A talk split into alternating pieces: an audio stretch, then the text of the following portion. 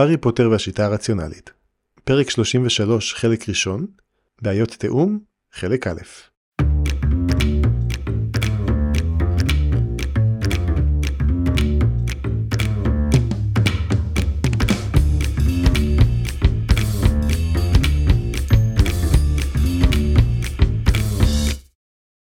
החלק המפחיד היה כמה מהר יצא כל העניין משליטה. אלבוס, אמרה מינרווה, לא מנסה אפילו להסתיר את הדאגה בקולה כששניהם נכנסו לאולם הגדול. חייבים לעשות משהו. האווירה בהוגוורטס לפני חג המולד הייתה בדרך כלל עליזה וחגיגית. האולם הגדול כבר קושט בירוק ואדום לזכר סלית'רין וגריפינדור, אשר חתונתם בחג המולד הפכה סמל של ידידות העולה על בתים או נאמנויות. מסורת עתיקה כמעט כמו הוגוורטס עצמו, שאפילו התפשטה לארצות מוגלגיות. עכשיו, התלמידים האוכלים את ארוחת הערב שלחו מבטים חוששים מאחורי גבם, או נעצו מבטים זועמים בשולחנות האחרים, ובשולחנות אחדים התווכחו בלהט. ניתן היה לתאר את האווירה כמתוחה אולי, אבל המשפט שעבר במחשבתה של מינרווה היה דרגת זהירות מסדר חמישי. כך בית ספר המחולק לארבעה בתים, בכל שנה אוסף שלושה צבאות שלוחמים זה בזה. והחלוקה לדרקון, אור שמש וכאוס התפשטה מעבר לתלמידי השנה הראשונה. הם הפכו להיות הצבאות של אלה שלא היה להם צבא משלהם. תלמידים לבשו סרטי זרוע עם סמל של אש או סמיילי או יד מורמת, והטילו קללות אחד על השני במסדרונות. כל שלושת הגנרלים מהשנה הראשונה אמרו להם להפסיק. אפילו דרקו מאלפוי הקשיב להבין ברצינות. אבל הלכאורה מעריצים שלהם לא הקשיבו להם. דמבלדור הביט בשולחנות במבט מרוחק. בכל עיר. ציטט הקוסם הזקן בשקט. האוכלוסייה חולקה מזה זמן רב לפלגים הכחולים והירוקים, והם נלחמים ברביעיהם ללא ידיעה לשם מה הם מסכנים את עצמם. כך פושטת בהם העוינות חסרת הסיבה כלפי בני עמם, ובשום זמן אינה פוסקת או נעלמת שכן היא אינה משאירה מקום לקשרי נישואין או חברות. וזהו המקרה אפילו אם אלו אשר שונים ביחסם לצבעים הם אחים או בני משפחה. אני מצידי איני יכול לקרוא לדבר זה בשם אחר חוץ ממחלת נפש. אני מצטערת. אמרה מינרווה. אני לא... פרוקופיוס. אמר דמבלדור. הם לקחו את מרוצי המרכבות שלהם מאוד ברצינות באימפריה הרומית. כן, מינרווה, אני מסכים שחייבים לעשות משהו. בהקדם. אמרה מינרווה בקול אפילו יותר נמוך. אלבוס, אני חושבת שזה חייב להיעשות לפני שבת. ביום ראשון, רוב התלמידים יעזבו את הוגוורטס לבלות את החגים עם משפחותיהם. שבת הייתה מועד הקרב האחרון של שלושת הצבאות, אשר יכריע את גורל משאלת החג המקוללת של פרופסור קווירל. דמבלדור הביט לעברה, בוחן אותה ברצינות. את חוששת שיהיה פיצוץ ומישהו ייפגע? מינרווה הנהנה. ואז פרופסור קווירל יואשם בזה? מינרווה הנהנה שוב בהבעה מתוחה. היא כבר מזמן השכילה להבין את הדרכים בהם פרופסורים להגנה מפני כוחות האופל פוטרו. אלבוס, אמרה מינרווה, אנחנו לא יכולים לאבד את פרופסור קווירל עכשיו. אסור לנו. אם הוא ישרוד את ינואר, תלמידי השנה החמישית שלנו יעברו את מבחני הבגרות שלהם. אם הוא יישאר עד מרץ, תלמידי השנה השביעית יעברו את הקשיפומטרי. הוא מתקן שנים של הזנחה תוך חודשים. דור שלם יגדל כשהוא מסוגל להגן על עצמו על אף קללת אדון האופל. אתה חייב לעצור את הקרב, אלבוס. אסור את קיום הצבאות עכשיו. אני לא בטוח שהפרופסור להתגוננות יקבל את זה יפה. אמר דמבלדור, מביט לעבר השולחן הראשי בו קווירל רייר לתוך המרק שלו. הוא נראה מאוד קשור לצבאות שלו, ועל אף שבזמן שהסכמתי חשבתי שיהיו ארבעה בכל שנה. הקוסם הזקן נאנח. איש פיקח. כנראה שבעל כוונות טובות, אבל אולי לא פיקח מספיק, אני חושש. ולאסור על קיומם של הצבאות גם עשוי לגרום לפיצוץ. אבל אם כך, אלבוס, מה תעשה? הקוסם הזקן זיכה אותה בחיוך קליל. ובכן אני אזמום מזימה, כמובן. זוהי האופנה החדשה בהוגוורטס. ואז הם הגיעו קרוב מדי לשולחן הראשי מכדי שמינרווה תוכל להגיד משהו נוסף. החלק המפחיד היה כמה מהר יצא כל העניין משליטה. הקרב הראשון בדצמבר היה מבולגן, או כך דראקו שמע. הקרב השני היה מופרע. והבא יהיה גרוע יותר, אלא אם שלושתם ביחד יצליחו בניסיונם האחרון הנואש לעצור את זה. פרופסור קווירל, זה טירוף. אמר דראקו בבוטות. זה כבר לא סלית'רין, זה פשוט... דראקו מצא את עצמו חסר מילים. הוא הניף את ידיו באוויר בחוסר אונים. אתה כבר לא יכול לבצע מזימות אמיתיות עם כל מה שהולך כאן. בקרב האחרון אחד מהחיילים שלי זייף התאבדות. ישנם הפלפאפים שמנסים לתכנן מזימות, והם חושבים שהם מסוגלים, אבל הם לא. דברים קורים באקראיות עכשיו. זה כבר לא קשור בכלל למי יותר חכם או איזה צבא נלחם יותר טוב. זה... הוא אפילו לא היה יכול לתאר את זה. אני מסכימה עם מר מאלפוי. אמרה גריינג'ר בטון של מי שמעולם לא ציפתה לשמוע את עצמה אומרת את המילים האלה. להתיר בגידות לא עובד, פרופסור קווירל. דרקו ניסה לאסור על כולם בצבא שלו לתכנן מזימות חוץ ממנו, וזה פשוט הפך את כל המזימות לחשאיות, כי אף אחד לא רצה להישאר מחוץ למשחק בזמן שכל החיילים בצבאות האחרים זכו לתכנן מזימות. אחרי ההפסד הצורב בקרב הראשון, הוא ויתר וביטל את האיסור בסוף. אבל בשלב הזה החיילים שלו כבר התחילו לפעול בהתאם לתוכניות האישיות שלהם, ללא שום ארגון מרכזי. אחרי שסיפרו לו את כל התוכניות, או מה שהחיילים שלו טענו שהיו התוכניות שלהם, דרקו ניסה לפתח תוכנית לניצחון בקרב האחרון. התוכנית דרשה שהרבה יותר משלושה דברים יקרו כנדרש, ודרקו השתמש באינסנדיו על הנייר אותו כדי להעלים את האפר, כי אם אבא היה רואה את זה, הוא היה מנשל אותו מהירושה. עפפיו של פרופסור קריל היו סגורים למחצה. הסנטר שלו נשען על ידיו, כשהוא נשען קדימה על השולחן שלו. ואתה, מר פוטר? שאל הפרופסור להגנה. האם גם אתה מסכים לבקשה? כל מה שאנחנו צריכים לעשות זה לירות בפרנץ פרדיננד ונוכל להתחיל את מלחמת העולם הראשונה, אמר הארי. זה הגיע לכאוס מוחלט. אני לגמרי בעד, הארי! אמר דרקו בתדהמה מוחלטת. הוא אפילו לא שם לב עד רגע לאחר מכן שהוא אמר את זה בדיוק באותו זמן ובדיוק באותו טון מתרעם כמו גריינג'ר. גריינג'ר שלחה אליו מבט מופתע ודרקו שמר על הבעת פנים ניטרלית בקפידה. אופס. כן, אמר הארי, אני בוגד בכם, בשניכם, שוב! הא פרופסור קווירל חייך קלות, למרות שעיניו היו עדיין סגורות למחצה. ולמה, מר פוטר? כי אני חושב שאני יכול להתמודד עם כאוס יותר טוב מהעלמה גריינג'ר או ממר מאלפוי, אמר הבוגד. המלחמה שלנו היא משחק סכום אפס, וזה לא משנה אם זה קל או קשה מבחינה מוחלטת, אלא רק מי מצליח יותר או פחות. הארי פוטר למד הרבה יותר מדי מהר. עיניו של פרופסור קווירל נעו מתחת לעפעפיו לעבר דראקו, ואז לעבר גריינג'ר. למען האמת, מר מאלפוי, העלמה גריינג'ר, פשוט לא הייתי יכול לחיות עם עצמי אם הייתי עוצר את הקטסטרופה המופלאה הזו לפני שיאה. אחד מהחיילים שלכם הפך לסוכן מרובע. מרובע? אמרה גריינג'ר, אבל יש רק שלושה צדדים במלחמה. כן, אמר פרופסור קווירל. היית חושבת כך, לא פלא. אני לא בטוח שאי פעם בהיסטוריה היה סוכן מרובע, או איזשהו צבא עם אחוז כה גבוה של בוגדים, אמיתיים ומזויפים. אנחנו מגלים עולמות חדשים, העלמה גריינג'ר, ואיננו יכולים לוותר עכשיו. דראקו עזב את משרדו של הפרופסור להגנה בשיניים חורקות, וגריינג'ר נראתה אפילו יותר עצבנית לידו. אני לא מאמינה שעשית את זה, הארי. אמרה גריינג'ר. מצטער, אמר הארי, לא נשמע מצטער כלל. חיוך מרושע על פניו. תזכרי, הרמיוני, זה רק משחק. ולמה שרק לגנרלים כמונו יהיה מותר לרקום מזימות? וחוץ מזה, מה שניכם תעשו בעניין? תחברו יחד נגדי? דראקו החליף מבטים עם גריינג'ר, מודע לכך שהפנים שלו היו מתוחות כמו שלה. הארי הסתמך באופן גלוי ומתגרה יותר ויותר על הסירוב של דראקו לשתף פעולה עם הילדה הבוץ-דמית. וממש התחיל להימאס על דראקו האופן שבו הארי השתמש בזה נגדו. אם זה ימשיך ככה, הוא ישלב כוחות עם גריינג'ר רק כדי לכסח את הארי פוטר, ואז נראה כמה הבן בוץ-דמית יאהב את זה. החלק המפחיד היה כמה מהר יצא כל העניין משליטה. הרמיוני הסתכלה על הקלף שזביני נתן לה, מרגישה חסרת אונים לחלוטין. היו שמות, וקווים המחברים את השמות לשמות אחרים, וחלק מהקווים היו בצבעים אחרים, ו... תגיד לי, אמרה גנרל גרינג'ר, יש מישהו בצבא שלי שהוא לא מרגל? הם לא היו במשרד, אלא בכיתה אחרת, נטושה, והם היו לבד. בגלל שקולונל זביני אמר שעכשיו זה כמעט ודאי שאחד הקפטנים שלה בוגד. ככל הנראה קפטן גולדשטיין, אם כי זביני לא ידע בוודאות. השאלה שלה העלתה חיוך אירוני על פניו של הסליטרין הצעיר. בלייז זביני תמיד בא בגישה מזלזלת כלפיה, אך לא ביטא זאת בצורה גלויה.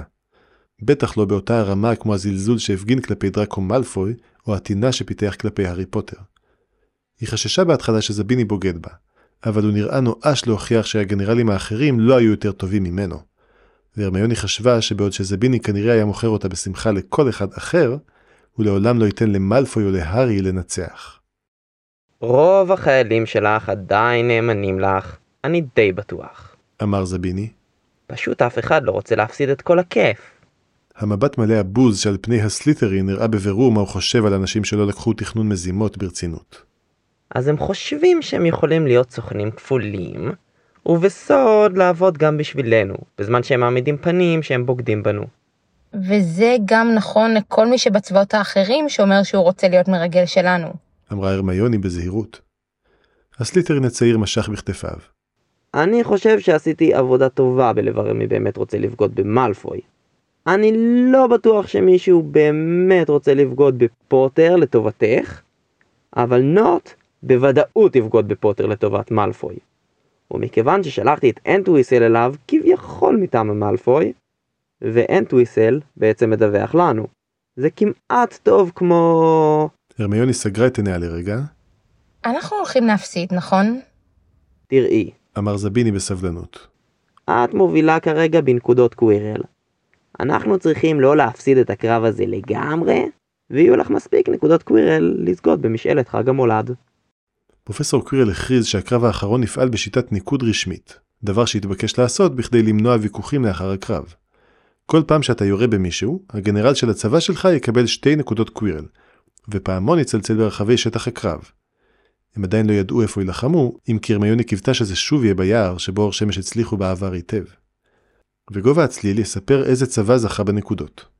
אם מישהו יזייף שפגעו בו, הפעמון יצלצל בכל זאת, ואחר כך הפעמון יצלצל פעמיים, לאחר זמן לא מוגדר, בכדי לציין את ביטול הניקוד. ואם תכריז שם של צבא, תצעק למען אור שמש, או למען כאוס, או למען דרקון, זה ישנה את השייכות שלך לאותו הצבא. אפילו הרמיוני יכלה לראות את הפגם באוסף החוקים הזה, אבל פרופסור קריאל הוסיף והכריז, שאם במקור שויכת לאור שמש, איש לא יוכל לראות בך בשם אור שמש. למעשה, ניתן יהיה לראות בך בשם אור שמש, אך אור שמש יאבדו נקודת קוריל אחת, שתסומן בצלצול משולש. דבר זה ימנע ממך לראות בחיילים שלך להשגת נקודות, ויפעל נגד התאבדות לפני מגע עם האויב, אבל עדיין תוכלי לראות במרגלים אם תהיי חייבת. נכון לעכשיו, להרמיוני היו 244 נקודות קווירל, למאלפוי היו 219, ולהארי היו 221. והיו 24 חיילים בכל צבא. אז אנחנו נלחמים בזהירות, ופשוט מנסים לא להפסיד יותר מדי. לא. אמר זביני. פני הסליטרין הצעיר היו רציניות עכשיו. הבעיה היא שגם מאלפוי ופוטר יודעים שהדרך היחידה שלהם לנצח היא לשלב כוחות ולרסק אותנו, ואז להילחם ביניהם. אז הנה מה שאני מציע שנעשה. הרמיוני עזבה את הכיתה המבולבלת. התוכנית של זביני לא הייתה התוכנית המובנת מאליה. היא הייתה מוזרה ומורכבת ומסובכת ומסוג התוכניות שהיא ציפתה שהארי ימציא, לא זביני. זה הרגיש לה לא נכון שהיא בכלל יכולה להבין תוכנית כזו. המצנפת הייתה ממיינת אותה לסליטרין אילו זה היה נראה שהיא יכולה להבין תוכניות כאלה. החלק האדיר היה כמה מהר הוא הצליח להגביר את הכאוס מהרגע שהוא התחיל לעשות את זה בכוונה. הארי ישב במשרד שלו. הוא קיבל את הסמכות להזמין רהיטים מגמדוני הבית, אז הוא הזמין כס מלכות ווילונות בצבעי שחור ארגמן. אור אדום קדם, משולב בצללים, נשפך על הרצפה. משהו בהארי הרגיש כאילו הוא סוף סוף הגיע הביתה. לפניו עמדו ארבעת סגני הכאוס, המשרתים הכי אמינים שלו, ואחד מהם היה בוגד. ככה. ככה החיים צריכים להיות. התאספנו, אמר הארי. תנו לכאוס לשלוט, קראו ארבעת הסגנים במקהלה. הרחפת שלי מלאה בצלופחים, אמר הארי. אני לא אקנה את התקליט הזה, הוא שרוט, אמרו במקהלה ארבעת סגניו. משים היו הסמרלחים! וחזרוני צרלל! בזאת הסתיים טקס הפתיחה. איך מתקדם הבלבול? שאל הארי בלחישה יבשה כמו הקיסר פלפטין. מתקדם היטב, גנרל כאוס. אמר נביל בטון בו השתמש לנושאים צבאיים, טון כה עמוק שהילד נאלץ לעצור ולהשתעל לעיתים קרובות. סגן הכאוס היה לבוש למשעי בגלימות בית ספר שחורות, בעלות שוליים צהובים של בית אפלפף, ושערו היה מחולק ומסורק במראה הרגיל המתאים לילד רציני. הארי חיבב את חוסר ההתאמה שבכך יותר מאשר כל הגלימות שניסו. הליגיונרים שלנו התחילו חמש מזימות חדשות מאז אתמול בערב. הארי חייך ברשעות. האם יש סיכוי שאחת מהן תעבוד? אני לא חושב. אמר נביל מכאוס. הנה הדוח. מצוין, אמר הארי, וצחק צחוק מקפיא בלוקחו את הקלף מידי נביל, מנסה כמיטב יכולתו להישמע כאילו הוא נחנק מאבק. זה העלה את סך המזימות ל-60. דראקו מוזמן לנסות להתמודד עם זה, הוא מוזמן לנסות. ובאשר לבלי זביני, הארי צחק שוב, והפעם הוא אפילו לא היה צריך להתאמץ להישמע מרושע.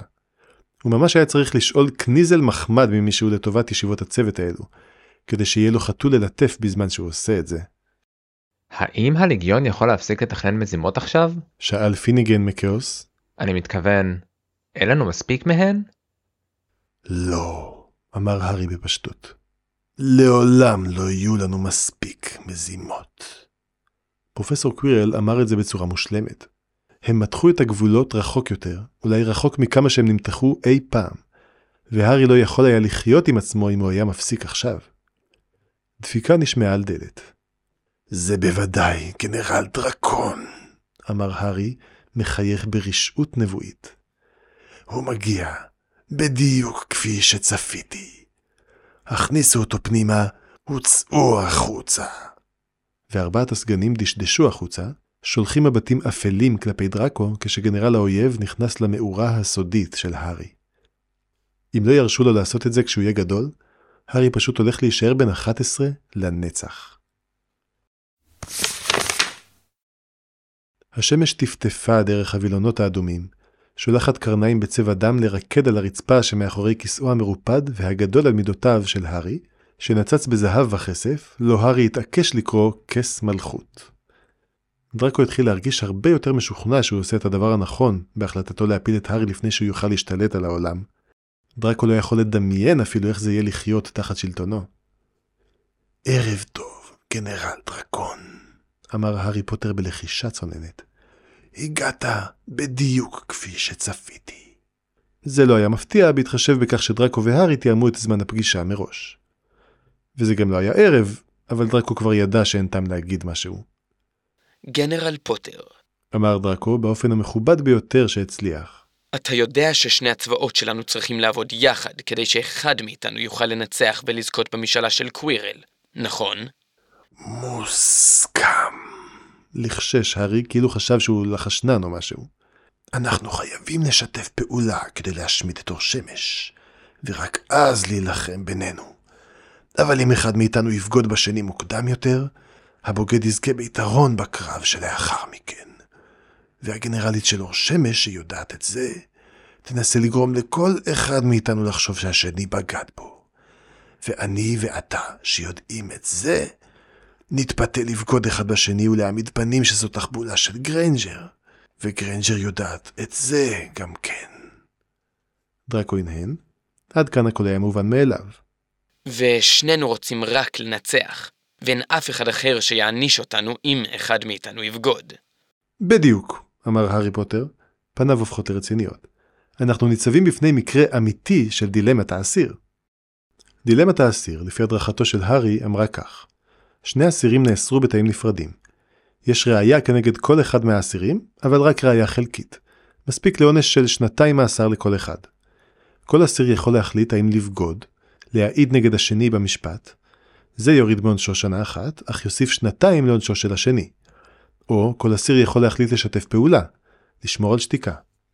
כך שאם שני האסירים יבגדו ויעידו אחד על השני, שניהם ירצו שלוש שנים בכלא. אם שניהם ישתפו פעולה וישתקו, שניהם ירצו שנתיים בכלא. אבל אם אחד יבגוד והשני ישתף פעולה וישמור על שתיקה, הבוגד ירצה רק שנה אחת, ומשתף הפעולה ירצה ארבע שנים.